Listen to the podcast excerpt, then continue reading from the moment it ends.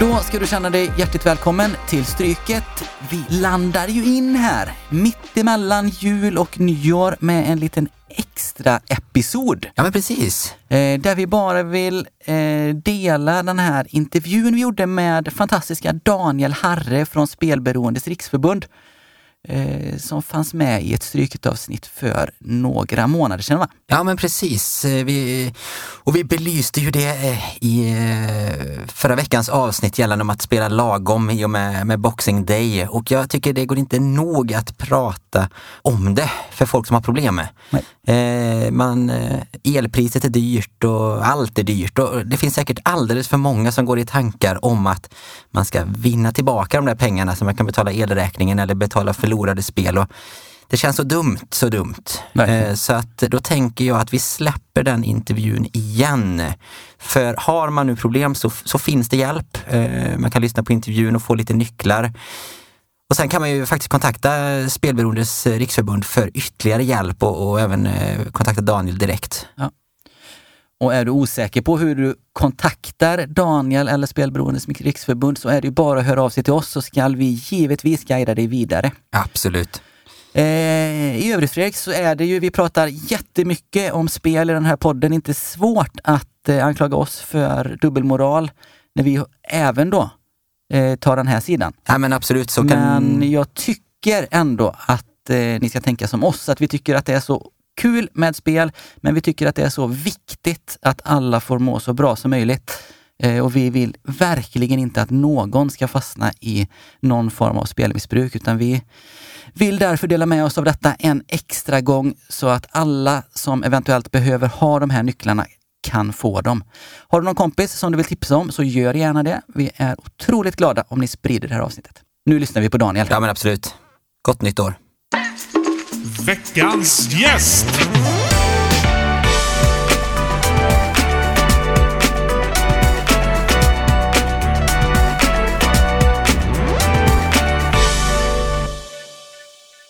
Då är det dags för oss att slås ner här nu då med Daniel Harre från Spelberoendets riksförbund, och vi ska få prata lite spelmissbruk och allt som har med det att göra.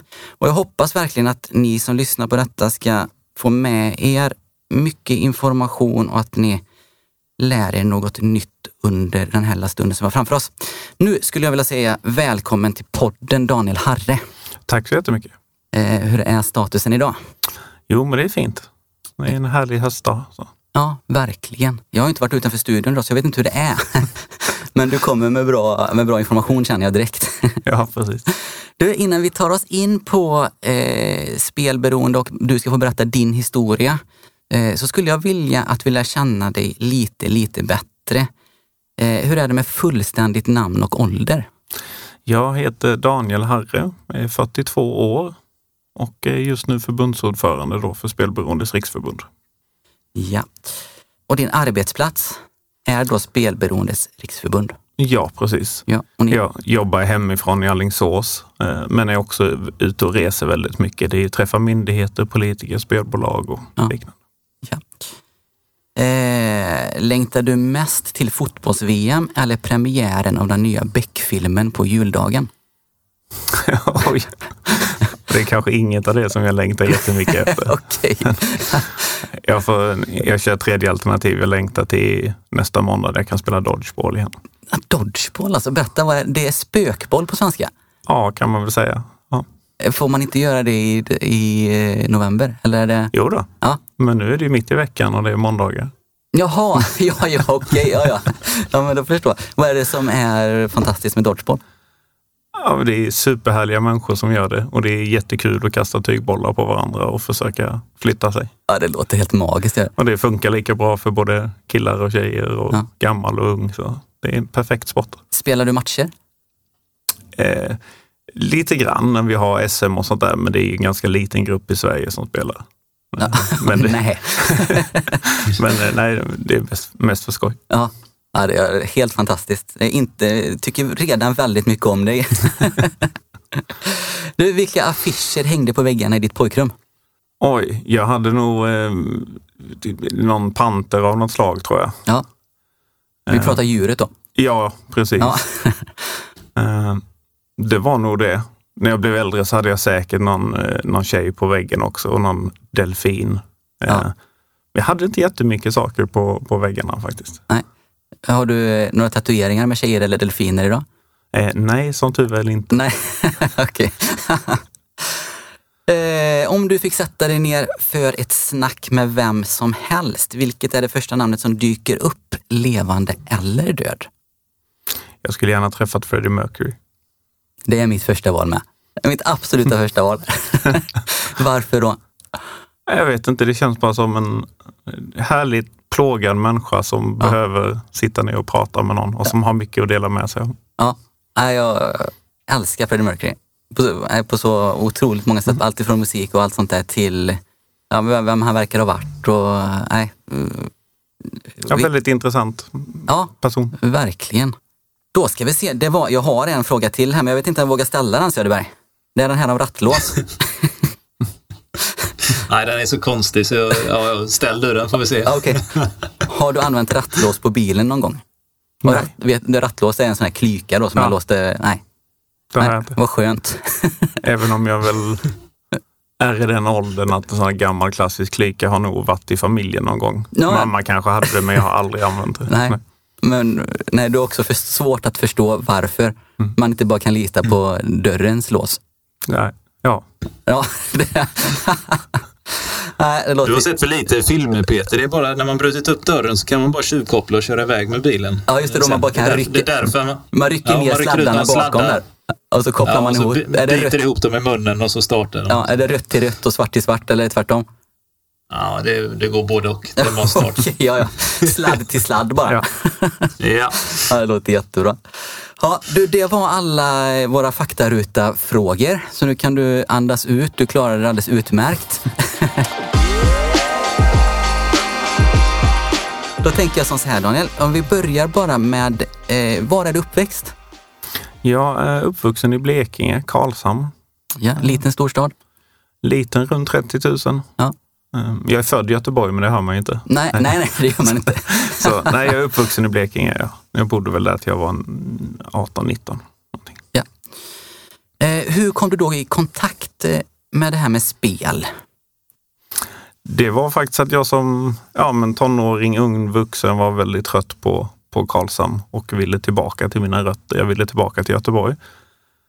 Och jag såg att Casino Cosmopol sökte kuppgärare. De skulle öppna fysiska kasinon i Sverige. Eh, och då tänkte jag, ja men det är väl, det låter spännande. Jag vet inte vad det innebär, men det, det provar jag. Ja. Eh, och så fick jag jobb. Helt enkelt som ja. kuppgärare och var med och startade upp, upp eh, Casino Cosmopol i Göteborg då. Ja, ja, ja. Va, men du hade blandat eh, och så innan eller? På, nej. Inte ens på ett kompis eh, ja, man hade kanske spelat, jag hade väl spelat kanske lite poker i skolan eller ja, sådär. Ja. Eh, men inte, var väldigt novis på, på spel. Det var en ny värld för mig kan man ja. säga. Ja. Var, hur var det att komma dit då? Du kommer till Cosmopol då, nyanställd. Eh, vad händer? För mig så var det superspännande. Det var som att gå rätt in i en, en Bondfilm eller mm. ja, men den här miljön med kasinot. Jag tyckte det var en väldigt häftig... Ja, men det kändes lite episkt på något sätt. Ja. Eh, och jag kände mig speciell. Och framförallt eh, roulette tyckte jag var ett väldigt roligt spel. Just det. Dels för att man kunde...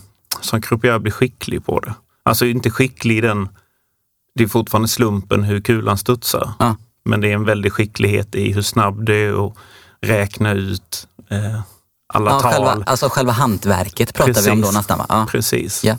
Eh, det gick att bli väldigt duktig på. Och det ah, blev ja. lite så här tävling ah. internt. Vem kan ta flest bets medan kulan snurrar? Vem är snabbast på att räkna ut eh, vinster et cetera. Ah. Vem håller bäst koll på bordet, är trevligast mot gästerna. Det blev lite så här prestige i det. Just det. Så det kickade väl igång någon slags tävling, tävlingsinstinkt i mig. Mm. Och det är egentligen första gången du då eh, kommer i kontakt med spel. Och såg du något spelmissbruk redan då? Alltså vi fick ingen som helst utbildning på den tiden kring vad spelmissbruk var. Det även nu i början tjugohundratalet? Ja, kan det ha varit tjugohundraett? tjugohundratvå ja. Kanske. Ja. Ja, men början av tjugohundra var det. Ja. Um, det fanns ju inget sånt överhuvudtaget. Uh, jag vet att vi fick till oss när jag hade jobbat kanske ett halvår eller något sånt där att uh, man ska säga ifrån om man ser någon som man misstänker har problem med spel. Ja. Och jag minns att det jag tänkte då är okej. Okay, men du, då kan vi börja med alla de som är här klockan ett när vi öppnar. Ja. Och är här till klockan fyra när vi stänger. Just det. Ja, det är klart. Om ni plockar bort dem först då. Ja.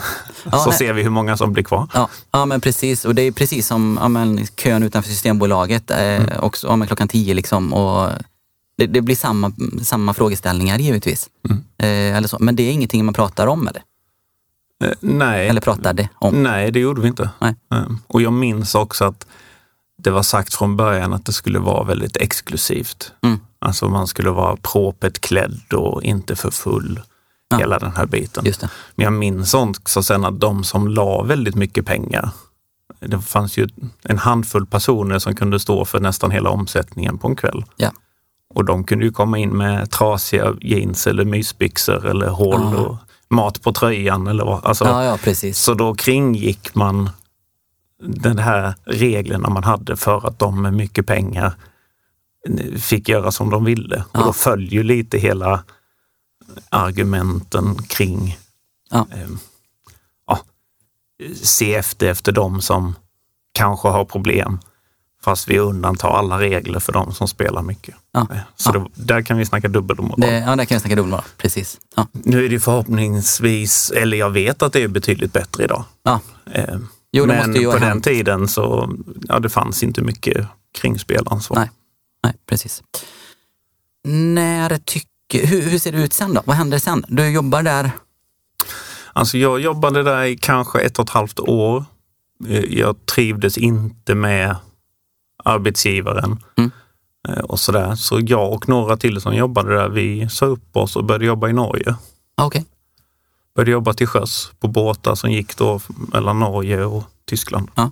Och gjorde samma sak fast till sjöss. Ja, ja, ja. Ja, det var det kasinobord. Och, ja, precis. Ja. Och hand om spelmaskiner och, ja, just det. Och blackjack och roulette. Och, ja. Och det jobbade jag väl med i åtta år ungefär. Ja, ja, ja. Men då var det så jag jobbade två veckor och var ledig två veckor. Ja. Och tjänade otroligt bra. Och vi var ju ett gäng som alltid var lediga ihop. Ja. Då blev det väldigt mycket resor, festande, spel. Vart vi än reste i världen så ja. Gick vi på kasino och, och liksom levde i den miljön. Mm. Och jag minns att jag hade väldigt mycket bekanta i Göteborg då som jobbade på krogen. Som bartenders, ja, servitörer, hovmästare och liknande. Ja. Och jag minns på söndagar så gick de alltid till, ja, vi kallade väl det spritluckan eller högst ja. Upp på avenyn där, Park Lane eller vad ja, det var. Ja. Um, Och i mina ögon så hade ju alla mer eller mindre grava alkoholproblem. Ja. Fast ingen av dem som jobbade med det tyckte det. Nej, precis. Nej. Och så, här, hemma, ja, så här i efterhand så kan jag nog se att det var nog ganska lika med oss som jobbade med spel. Ja, ja att det blir samma, man ser inte. Nej, det... Man behöver ett par ögon utifrån liksom för att kunna utröna det. Precis. Ja.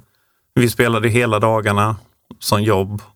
Och sen ofta på kvällarna så spelade vi poker efter stängning med varandra och med andra på båten och sådär. Yeah. Och när vi var lediga så åkte vi gärna till kasinot eller spela poker. Och... Ja, just det.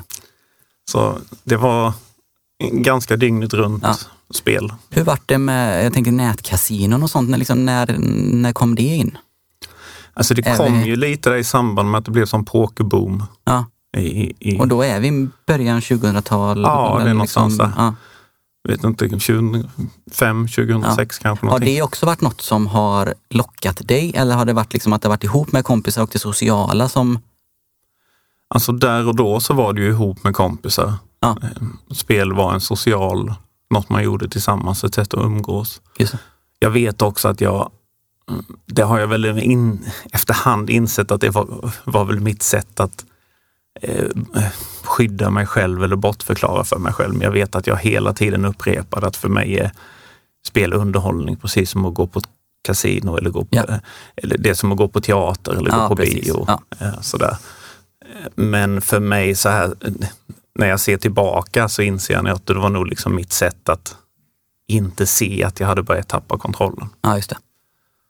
Um, för, för, min, för mig där och då så var det att jag hade råd att betala räkningar, jag hade råd att köpa saker, jag hade råd att resa.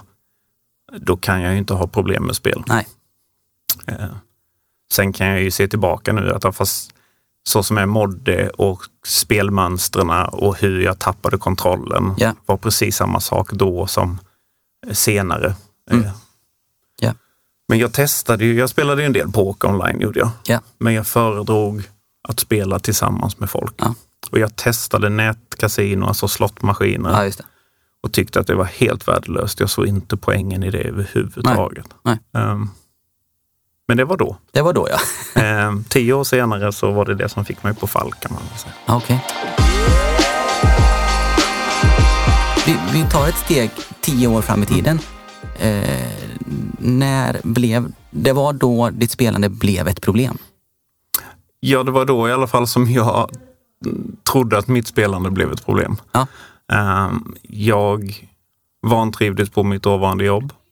Jag ville verkligen bort. Jag kände att allt som var dåligt i mitt liv skyllde jag på arbetet, mm. kan man säga. Att hade jag inte haft det här, då hade jag varit lycklig och bara jag slipper det här. Så. Och då blev det att jag började spela nätkasino eh, för gratis. Alltså frispel, ja, bonuspengar, ja. et cetera. Och jag minns att jag, ska, jag skapade ett konto för det bolag som hade bäst bonuserbjudande för dagen, ja. kan man säga. Ja. Och väldigt många hade ju sett in den här summan och vi tripplade den eller fyrdubblade ja, just det, precis, ja. Och sen måste man omsätta det x antal gånger innan man kan ta ut pengarna. Ja, okej.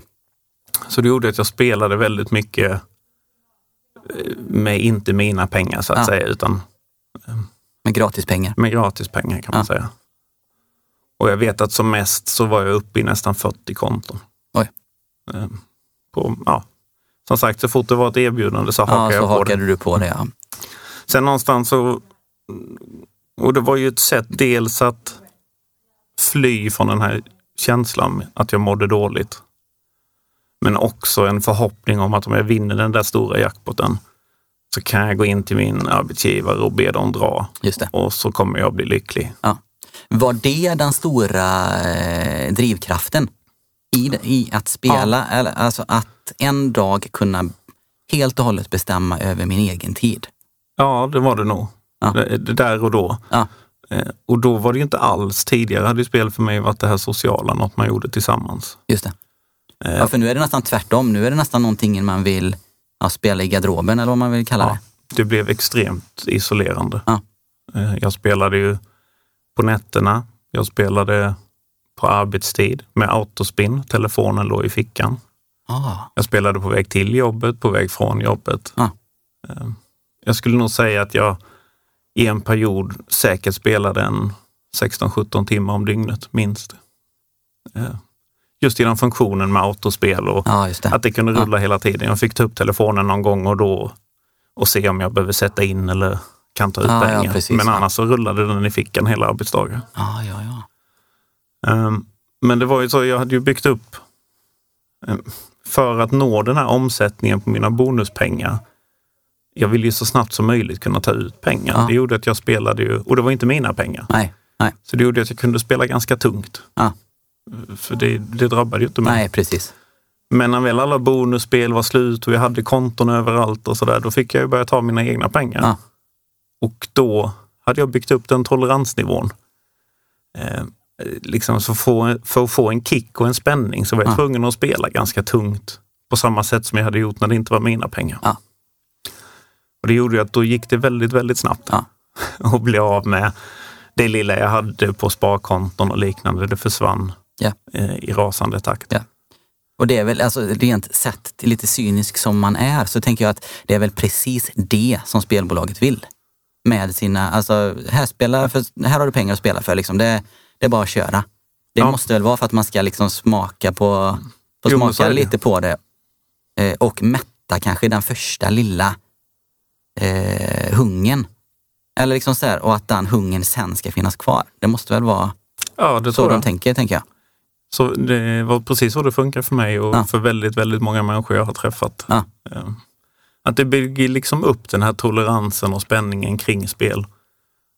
Så att sen de vanliga pengarna börjar användas, då är man på en viss nivå. Ja. Och så, så funkar det tyvärr, och så kan det ju vara med många beroenden. Men har jag spelat på en viss nivå och kanske får in en jackpot, då får jag en vinst och det ger en jättekick. Mm. Då kan jag inte spela mindre än det, för får jag en vinst den gången då så är det ingenting jämfört med förra gången. Nej. Så då måste jag satsa lite tuffare för att jag ska få samma kick nästa gång jag vinner. Ja. Och på det sättet så byggs det liksom på en spiral som gör att jag måste hela tiden öka mina insatser. Just det. Ja, och det gör ju också att det går betydligt snabbare med förlusterna. Ja, det är klart det gör det. Men jag kan säga att jag spelade nätkasino, jag började strax innan sommaren. Och sen på hösten så hade jag en period på runt tre veckor, tre och en halv kanske. Där jag tog två eller tre krediter, maxade dem, mm. tog ett lån och spelade upp eh, det. För att kunna täcka krediterna, mm. spelade upp det. Jag spelade upp krediterna igen, fick ta ytterligare ett lån. Få täcka det första lånet ja. och krediterna. Och det gjorde jag inom loppet av tre veckor. Ja. Och jag behövde inte träffa någon. Ingen ställde någon fråga. Nej, det var bara det. I soffan, ja. bank-I D, låna pengar. Ja. Och då snackar vi ändå från seriösa banker. Ja. Ja, ja. Och, och sen hade jag tur som slutade innan jag gick på de min- mindre seriösa. Ja. Men det var ändå ingen som ställde en fråga. Fast jag hade... Ja. Jag har för mig att jag i september tjugo sjutton hade runt fyrahundra transaktioner på en månad ja.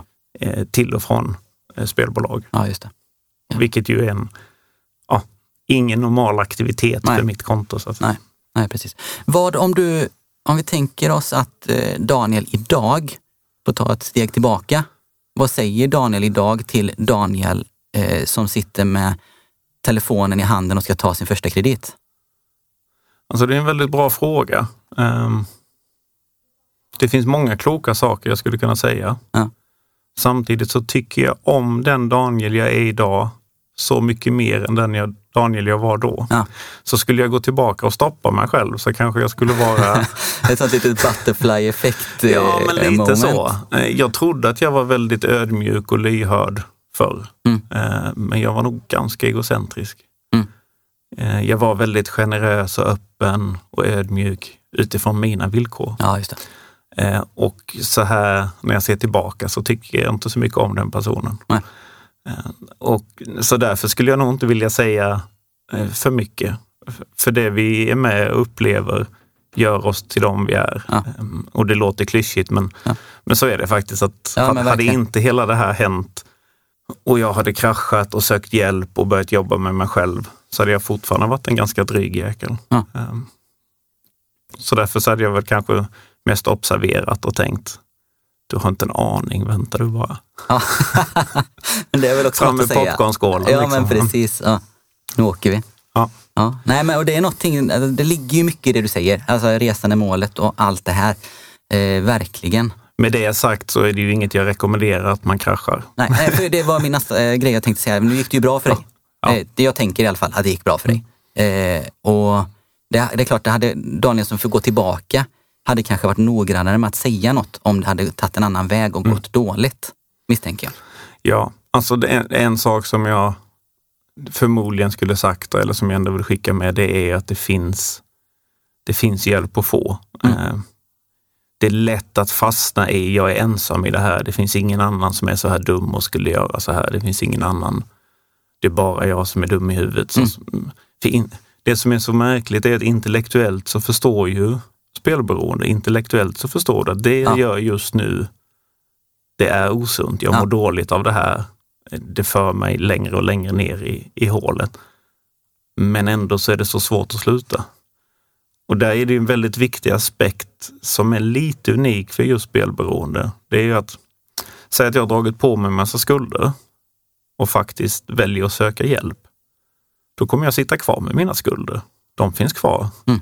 Så även om jag mår bättre psykiskt och nu, jag har varit spelfri nästan fem år och jag mår mycket, mycket bättre nu än innan, Jag sitter fortfarande med skulder som mm. påverkar min vardag. Och jag har liksom inte kommit ifrån det. Um, men om jag då fortsätter att spela så finns en chans att jag får den där jackpotten och kan lösa mina skulder. Så på så sätt så är det lätt att se att fortsätta att spela som den enda lösningen på situationen man har satt sig. Mm. Och det gör att det är extremt svårt att sluta om det väl har börjat få ekonomiska konsekvenser. För det blir som ett hjul där enda sättet, ju större lån jag tar, ju mer måste jag spela. För det jag vinner, om jackpotten väl kommer så måste den vara så stor att den täcker mina skulder. Ja. Så det blir en riktigt destruktiv spiral ja. i det. Ja. Eh, otroligt svårt att ta sig ur också. Mm. Hur är det med, alltså om vi tänker det psykiska, skuldkänslor och sådana saker eh, kontra just problemet med pengar? Vilket utav de två är det som, eller tyckte du var jobbigast? Initialt eh, så tyckte jag pengarna var jobbigast. Mm. Och det möter jag hos väldigt många jag träffar. Att det är lätt att i början ha fokus på pengar. Hur ska pengarna gå ihop? Hur ska man lösa lån et cetera. Mm. Sen med tiden som jag har jobbat med mig själv så har jag insett att pengar är sekundärt. Det är hur jag mår, hur närvarande jag är med min familj, vilken tid jag lägger med min dotter, med min sambo, hur jag kan hantera och prata om känslor, hur öppen jag är, hur ödmjuk jag är. Alltså det väger så mycket mer än pengarna. Det går inte ens att jämföra. Men initialt precis innan jag kraschade och när jag sökte hjälp, då var det liksom pengar som var... Det är det som man ser är orsaken för väldigt yeah. många. Och det är det, oftast när det kommer anhöriga till oss till exempel så är det också att ja, men bara han löser sin ekonomi eller hon löser sin ekonomi så då är vi på banan igen, ja. Då är allt bra. Yeah. Men det är egentligen inte där det handlar om. Det handlar Nej. Inte om pengarna utan det handlar om destruktiva beteenden som man har lagt sig till med. Och det kan vara för att hantera skuld och skam, oro och ångest, fly verkligheten. Många börjar spela av tristess. Det är, ja. det är ändå underhållning. Ja. Ja, men precis. Så det finns många orsaker till att spela. Ja. Men det är just när, när det börjar ge negativa konsekvenser. Till exempel att man drar sig undan socialt. Eller det ger sig uttryck för fysiska besvär. Kanske sömnproblem mm. och den typen. Eller det blir ett sätt att hantera oro och ångest istället för att ta tur med med grundorsaken efter det så, så börjar man spela. Så det är när det, när det börjar få negativa konsekvenser eh, som man verkligen måste vara vaksam. Mm. Även om man då kanske spelar för att det är roligt med kompisar eller liknande. Okej, men är det någon som lånar lite extra av de andra? Det är någon som får svårt att sova när vi har gjort det här? Ja. Eller när det dyker upp sådana ja, men negativa konsekvenser som kanske inte funnits där tidigare. Då gäller det att som spelare vara vaksam på att någonting håller på att förändras. Ja. Ja. Finns det några, alltså förutom de sakerna som du nämner här nu, finns det några, om man liksom topp tre eh, tydligaste tecknena på att, att man är liksom, alltså inte helt fel utan lite på glid, eller vad man ska kalla det? Ja, det är svårt att säga, för det, för det finns, man brukar räkna, det finns liksom nio kriterier. Eh, Så man ska säga om man ska diagnostisera spelberoende. Ja. Alltså, men några av dem är kanske lite utmärkande. Och det ena är att man börjar jaga förluster. Alltså du försöker vinna igen pengar du har tappat. Eh, det är en tydlig varningssignal. Mm. Och är nog återkommande hos, jag skulle nog tro alla jag har träffat. Att när det blir inte, jag förlorade de här pengarna, det är okej. Okay, utan jag förlorade de här, jag måste vinna igen dem. Mm. Det är en jättetydlig varningssignal ja. eh, som alla kan vara uppmärksamma ja. på. Annars är det ju också lögner, både för andra och för sig själv. Eh, ljuger man om hur mycket man har spelat, hur ofta man har spelat. Pratar man bara om vinster och aldrig om förluster. Mm. Det är också tydliga, eh, vet, vet du själv hur mycket du har spelat för? Ja. Om du liksom skulle skatta hur mycket du har lagt på en månad och sen faktiskt kolla upp det. Är du liksom i... i nära eller ja, just det, ljuger precis. Du eller döljer ja. för dig själv egentligen undermedvetet vad du lägger. Ja. Det är också en sån riskfaktor. Ja. Och sen är det också, ja, naturligtvis behöver du eh, låna pengar eller spela med andra, ja, eh, precis, ja. andra medel. Ja. Så det finns flera sådana olika, just att, och även om man tänker mycket på spel, alltså uppta spel mycket av din tankeverksamhet. Planera ja. spelande, fundera kring hur det ska gå, efteråt kunde jag gjort något annorlunda, när ska jag lägga nästa spel? Ja. Alltså upptar det väldigt mycket tid av din tankeverksamhet att på ett eller annat sätt kretsa kring spel, så det är också det. en tydlig eh, varningssignal. Ja. Ja. Sen att man har det ena eller det andra, det här betyder ju inte att du direkt har spelberoende. Nej, nej, precis. Men det är riskfaktorer som man behöver vara vaksam på. Mm. Om man kan känna igen sig i det här eller känna vissa av de här faktorerna, så är det ändå bra eh, att ta sig en funderare kring ja. eh, varför spelar jag nu, och skiljer det sig från när jag kanske spelade för, för en period tillbaka. Så. Mm. Ja, det tror jag ju är en fantastiskt bra tanke att tänka. Alltså har liksom har mitt synsätt på spelande under senaste året eller under senaste månaden, eller vad man nu vill välja för tidsperspektiv, mm. förändrats? Och i sådana fall hur och varför? Måste ju vara toppenfrågor att eh, ställa sig, mm. eh, gissar jag. Jag har en fråga jag kan flika in med här, eh, som jag funderar på. Eh, när du stöter på personer som kommer och söker hjälp hos dig där, är det någon distinkt skillnad mellan de som har ett beroende som handlar om kasinospel eller kontra, om man säger, mer skicklighetsspel, alltså folk som spelar på odds och poolspel och sådär? Eh, är det något, någon större skillnad du tänker på där, Daniel? Alltså det kan märka, inte alltid, men det kan ibland märkas lite i början när man söker hjälp. Men det här beror ju mycket på om man söker hjälp för egen skull eller för att man har blivit ditvingad eller vad anledningen mm. är. Men det kan ibland uppfattas finnas någon slags hierarki. Att folk som har spelat poker till exempel kan känna att de är lite... Ja, lite mindre spelberoende än någon som har spelat bingo eller ja. eh, online slots, liksom, att det finns en slags egen påverkan i det hela där som spelar in på något vis, ja, att de tror att man precis, men sen styr över situationen. Mm. Sen brukar det ändå, när man har träffats några gånger och pratat kring det där, så brukar det släppa, för man inser att mm. beroendet i sig eh, den drabbar liksom alla, oavsett vilken din spelform var, så är det samma destruktiva beteenden som ligger bakom. Så det där brukar mm. släppa. Men, in, men initialt så, så, så kan det finnas en liten sån hierarki att eh, ja, poker eller, som du säger, andra skicklighetsspel ses som en lite finare grad av, alltså jag är inte spelberoende som dem. Jag har ju Nej. jag har bara tappat kontrollen under en kort period här. Mm. Men jag, jag är liksom mm. inte som de som sitter på videomaskiner. Eller, eh, men som sagt, det där brukar släppa ganska snabbt när man väl börjar prata om och komma till kärnan i, i, i beteendet.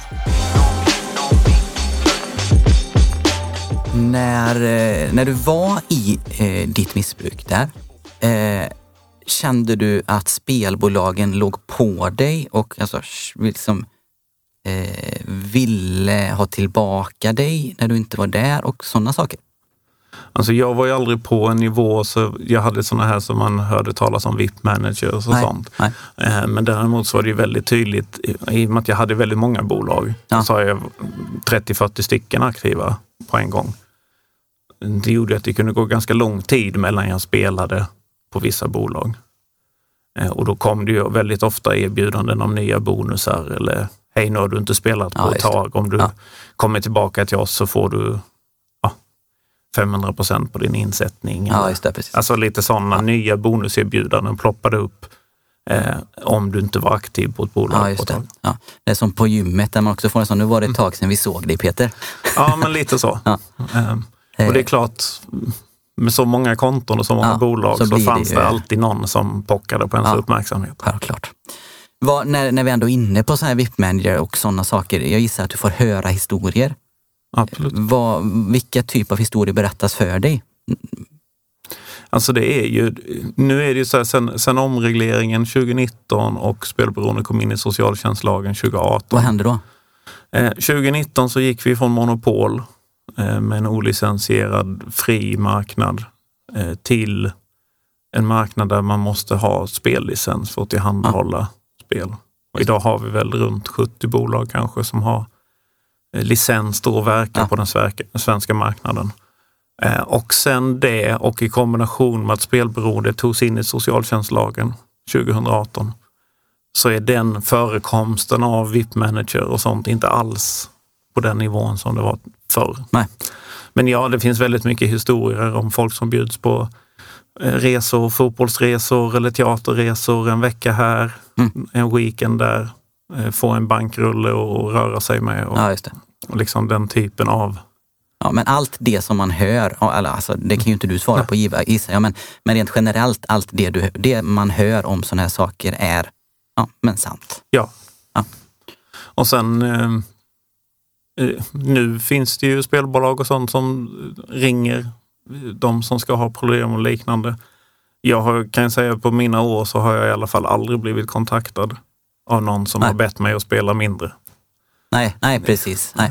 Nej, och det där det förekommer också. Ju och är vanligare idag, men det är ju ja, långt ifrån den ja. frekvens som kanske borde vara. Ja. Och det tänker man ju också kring allt att, att det alltid ska nämna spelpaus mm. och sånt i reklam. Jag gissar att det är lag, lagstadgat. Ja, det är det. Eh, eller så, hur ser du på det? Tycker du att det är en bra grej eller är det någonting som en, folk ändå bara rycker på axlarna åt? Alltså jag tycker det är bra. Sen effekten av det är jag tveksam till. Ja. Det kan ju ofta vara en reklam på ganska lång och så slänger man in en och det måste vara arton och stödlinjen finns. Ja, ja men precis i förbifarten. Man och det är liksom inte mer med det. Nej. Men det är ändå bättre än att det inte, ja. inte finns där tänker ja. jag. Men det finns väldigt mycket mer att göra skulle jag säga. Hur skulle du vilja att det såg ut? Först och främst skulle jag vilja att bonusar överhuvudtaget förbjöds. Att man måste sälja in sin produkt genom att ge gratis. Just för att det skapar... Om vi säger som sen, när jag pratar med spelbolag, i kontakt med spelbolag, så det man alla uteslutande säger är att vi vill ha långvariga kunder. För att kunna bedriva omsorgsplikt och ta hand om personer så vill vi ha kvarvarande kunder. Vi vill ha folk som stannar hos oss. Spelar lite över väldigt lång tid. Mm. Det är vad alla säger. Ja. Och hela det här systemet med att erbjuda bonusar, det uppmuntrar ju till att man skaffar ett konto hos den som har bäst erbjudande för dagen. Ja. Och på så sätt så finns det en anledning för mig som kund att byta bolag. För jag har någon som har ett bättre erbjudande. Just. Och det är också att det blir svårare att bedriva omsorgsplikt. Det blir svårare att följa spelmönster om jag spelar på tio sajter. Mm. Så spelar jag kanske sunt. På, på de tio. Ja, precis. Ja. Men sammanlagt så ja. spelar jag väldigt för mycket. Ja. Så därför så skulle jag vilja se ett förbud mot bonusar i reklam och för att inte uppmuntra det här beteendet att eh, skaffa konton hos flera bolag. Ja. Ja. Och även då alltså för att insteget inte ska vara så lätt. Precis. Gissar jag. Om vi nu då tar ett litet steg fram här eh, och tar oss fram till tiden då du På no- då du vänder båten. Vad händer där? Jag ligger faktiskt en fredag morgon och spelar och får en jackpot som är, ja men det motsvarar de här två lånen och de krediterna jag har tagit. Så jag skulle vara plus minus noll. Mm. Men min kidnappade beroendehjärna tänker inte på skuldebrevet som jag har gömt hemma i vardagsrummet, utan den ser ju bara pengar på kontot. Och då börjar jag tänka, om jag mår ju ändå dåligt på jobbet. Jag vill vara med med familjen. Jag kanske skulle gå ner och jobba halvtid.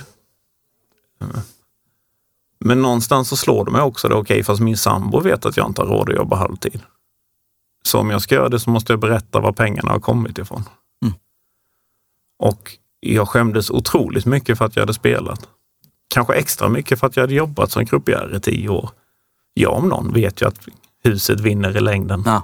Um, så det, fan, alltså det fanns inte på kartan att berätta var pengarna hade kommit ifrån. Uh, och då slog det slint för mig och jag spelade b- bort allting på en timme. Jag spelade maxtryck på en maskin. Mm. Um, och då, ja, men då fick jag panik och kände att jag behöver hjälp. Så jag skickade iväg ett sms till min mamma. Kommer inte ihåg exakt vad det sa, men det stod nog, jag har spelat bort så här mycket pengar. Jag behöver hjälp. Hör av mig när jag orkar. Eller något sånt här som vi har nu i efterhand kanske känner att det var inte det snällaste sms att skicka iväg kanske. Men det var nog bara för att jag inte skulle kunna ångra mig. Ja. Det är så här, jag har ju tänkt sluta jättemånga gånger. Mm. Men det där fönstret, när jag kände mig stark, och det hör jag för många andra, alltså det är väldigt kort.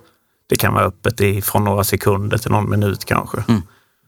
Ja, där man har handlingskraften. Precis, ja. Så därför så skickade jag bara iväg sms för att nu kan jag inte ångra mig. Nej. Hon kommer aldrig köpa att jag skickade det på skämt. Nej, eller, precis. Utan Nej. Nu är det liksom ute där. Ja. Och sen några timmar senare så kom min sambo hem från jobbet. Och då berättade jag allt för henne. Och för henne så blev det en slags... Alltså hon har ju märkt att jag mått dåligt. Mm. Jag har knappt sovit om nätterna. Jag har varit grinig, inte närvarande mm. under ett par månaders tid. Och hon landade väl någonstans i... någon praktisk fixa, fixa mode. Ja. Okej, men det, nu, nu löser vi det här. Hur gör vi? Så vi googlade och hittade något som heter Spelberoendes förening i Göteborg. Och ringde dit. Och det här var på fredagen, och på tisdagen så var jag där på ett möte. Och fick träffa en som heter Judith. Som också hade varit gruppiär. Som kunde sätta sig in i min, i min historia. Mm. Och något som hon sa som verkligen har...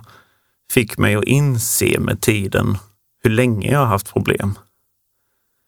Hon ställde frågan till mig, men när du stod som gruppiär på rouletten, hur kändes det när folk träffade ett tomt nummer?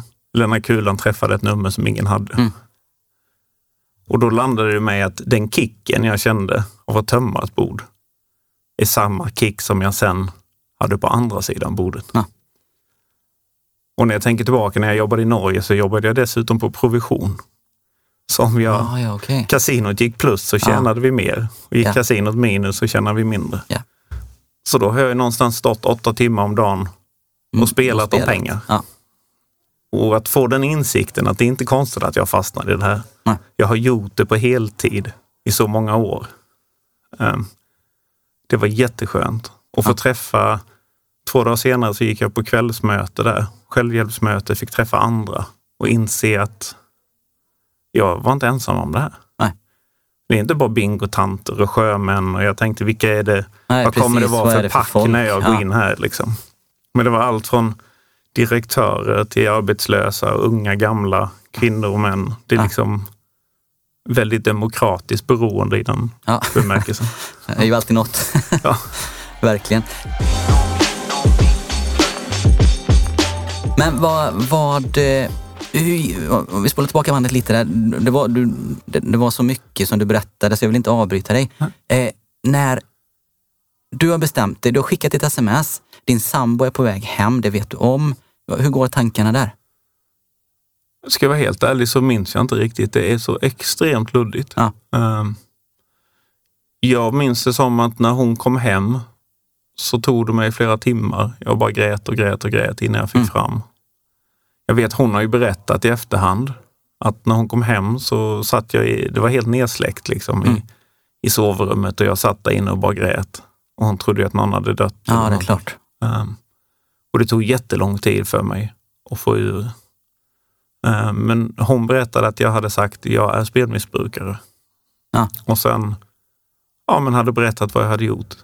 För mig är hela den eftermiddagen egentligen bara ett töcken. Mm. Jag minns bara att jag grät och tänkte att ja, men det är kört nu. Hon kommer mm. lämna mig och det här, det finns liksom inget efter det här. Nej.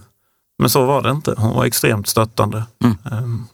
Och som sagt, vi, hon följde med mig på det här mötet och hon har gått regelbundet på möten med mig. Mm. I början för min skull. Ja.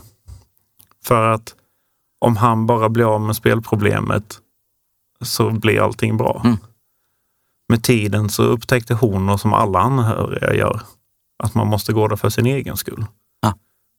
Um, för man själv, eller de har också mått dåligt en ja. lång period på grund av mitt mående, kanske på grund av ekonomi. Så det finns massa faktorer mm.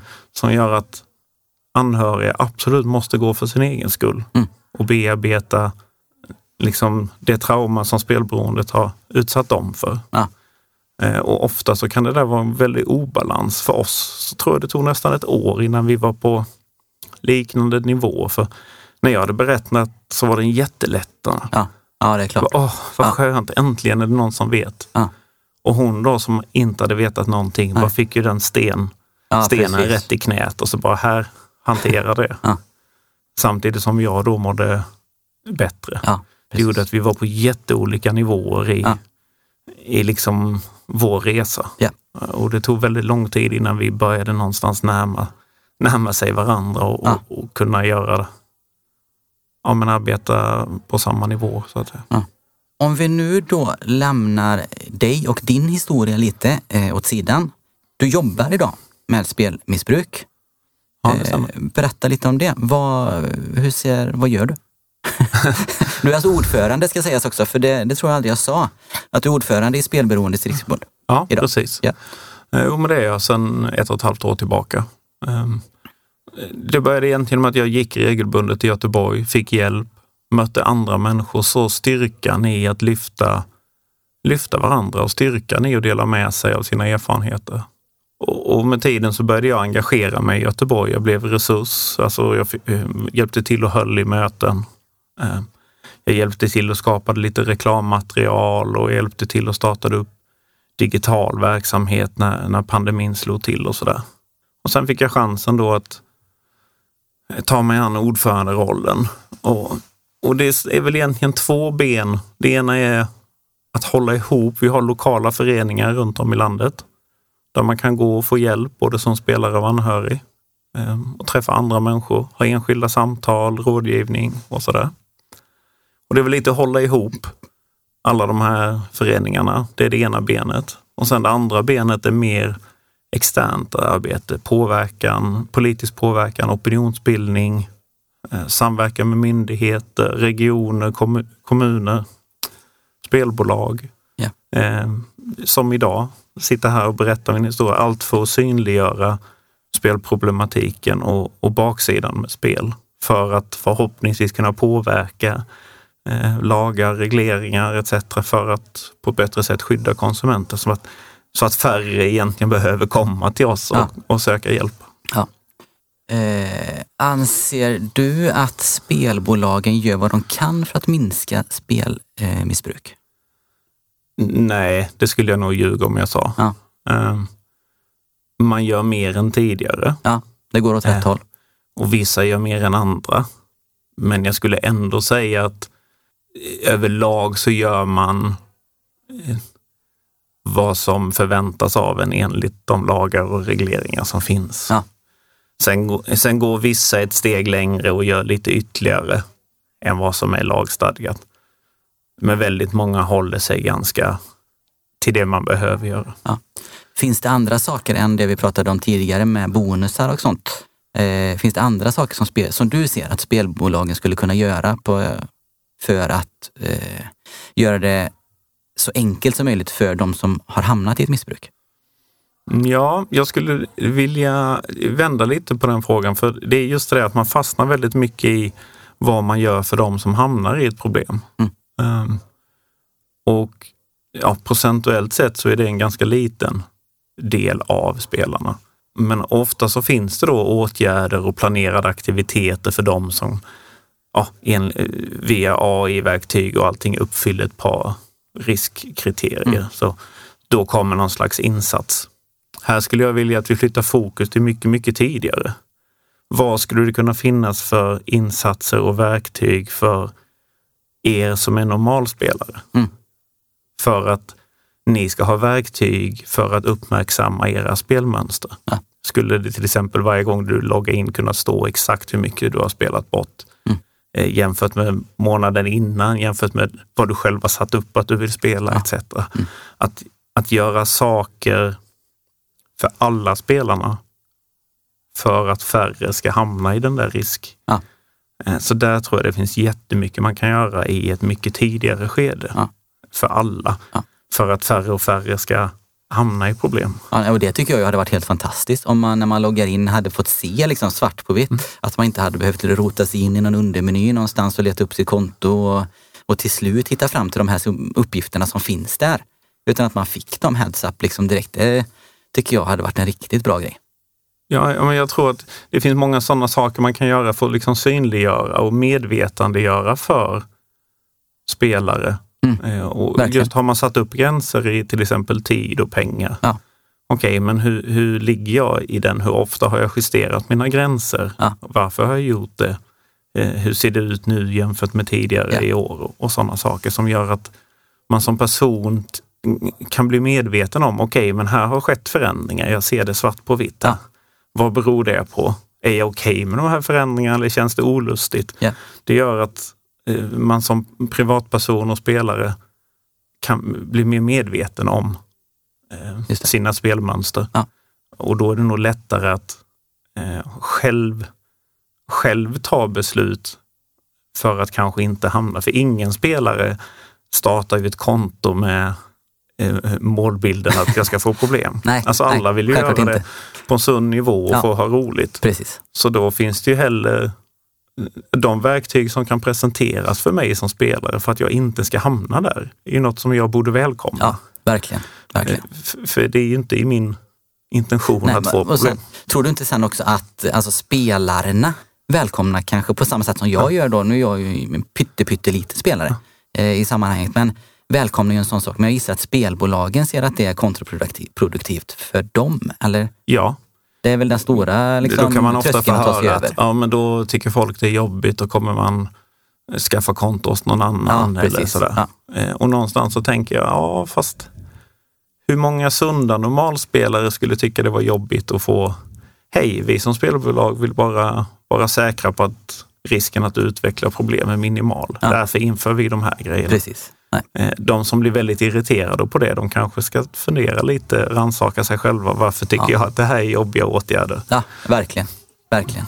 Och någonstans med om det normaliseras den typen av åtgärder. För en ny spelare som skapar konto. Mm. Det är ju det normala för den. Den har ingen åsikt om det här är jobbigt Nej, eller inte precis. jobbigt. Utan, jaha, är det så här det, det är, är så det går till. Ja, ja. precis. Ja. Nej, bra poäng. Väldigt bra poäng. Om vi säger som så här då nu. Om man känner att man har problem. Man känner att det här är jobbigt. Och man känner att man kanske är på väg åt fel håll. Hur gör man? Alltså första steget skulle jag säga är att berätta. Berätta ja. för någon. Vill man inte berätta för någon närstående om det känns jobbigt så finns det. Man kan kontakta oss, spelberoende punkt se. Man kan ringa stödlinjen. Det finns eh, spelberoendegruppen, spelfriheten. Det finns ja. G A. alltså, ah, mm. Det finns m- väldigt många som ändå jobbar för att stötta. Eh, och även sedan tjugo arton så är kommunen skyldig att erbjuda hjälp om man söker hjälp på en vårdcentral. Och så där. Så någonstans ta steget och berätta för någon. Ja. För det finns ändå ganska mycket hjälp att få initialt. Det finns många människor som vet vad det handlar om. Och just det här ensamheten som är lätt att känna ja. att det finns ingen annan. Och det finns jättemånga som har varit ungefär där du är. Ja. Även om historier och sånt skiljer sig lite så kärnan är nästan alltid ja, densamma. Ja. Eh, och då hittar man er på spelberoende punkt se. Ja, perfekt. Och det är sådär, man kan mejla, ringa, chatta. Ja. Det finns, massor det finns alla möjligheter ja. där. Ja, massa. Eh, hur många är det som hör av sig till er? Oj, det är väldigt olika. Eh, nu har jag inte de siffrorna rakt i huvudet, men jag, jag vet jag kollade för några månader sedan, då hade vi runt fem tusen som hade besökt våra möten mm. hittills i år. Yeah. Eh, vi har ju en sån här efter pandemineffekt där ah, färre kommer till oss. Ah. Men eh, det är ändå säkert ett par hundra per månad som liksom är nya som söker kontakt. Sen, ja. sen alla kommer inte på möten. Vissa ringer eller chattar och kanske blir hänvisade vidare eller vill bara ha information och sådär. Men ja. det är viktigt att det finns ingen... Alltså vår verksamhet är helt anonym. Det är inte som att gå till en, en klinik eller sådär. Nej. Utan vår verksamhet är anonym och det går jättebra att bara ställa frågor. Få, få svar. Just det. Och det kanske kan plantera ett frö som gör att man längre fram tar steget. Ja. Men det finns, det finns inga dumma frågor kring det här. Och, och tröskeln att eh, kontakta oss ska vara så låg som möjligt. Så att det ska ja. kännas enkelt. Ja, förstår. Det låter alldeles lysande tycker jag. Eh, vi börjar bli långa här säger jag. Eh, jag skulle nog bara vilja rikta ett jättestort tack till dig Daniel. För att du tar dig tid eh, att komma hit och för att du är så otroligt modig. Eh, och vågar berätta faktiskt. Det är nog långt ifrån alla som vågar det. Jag är tacksam för att jag fick komma hit och att ni faktiskt väljer att lyfta det här. Ni det är ju trots allt en strecktipspodd och det är, ja. det, det är det som är ett fokus. Men jag tycker ändå det är bra att ni ändå vågar lyfta lite på den här sidan myntet också, ja. och, och se vad som finns där. Det tackar vi för. Eh, Söderberg, ja. Har du några, någon, något att tillägga? Nej, jag tror inte det. Det har varit väldigt intressant att, att lyssna på. Ja, så säger vi stort tack, Daniel. Tack så mycket. Tack, tack.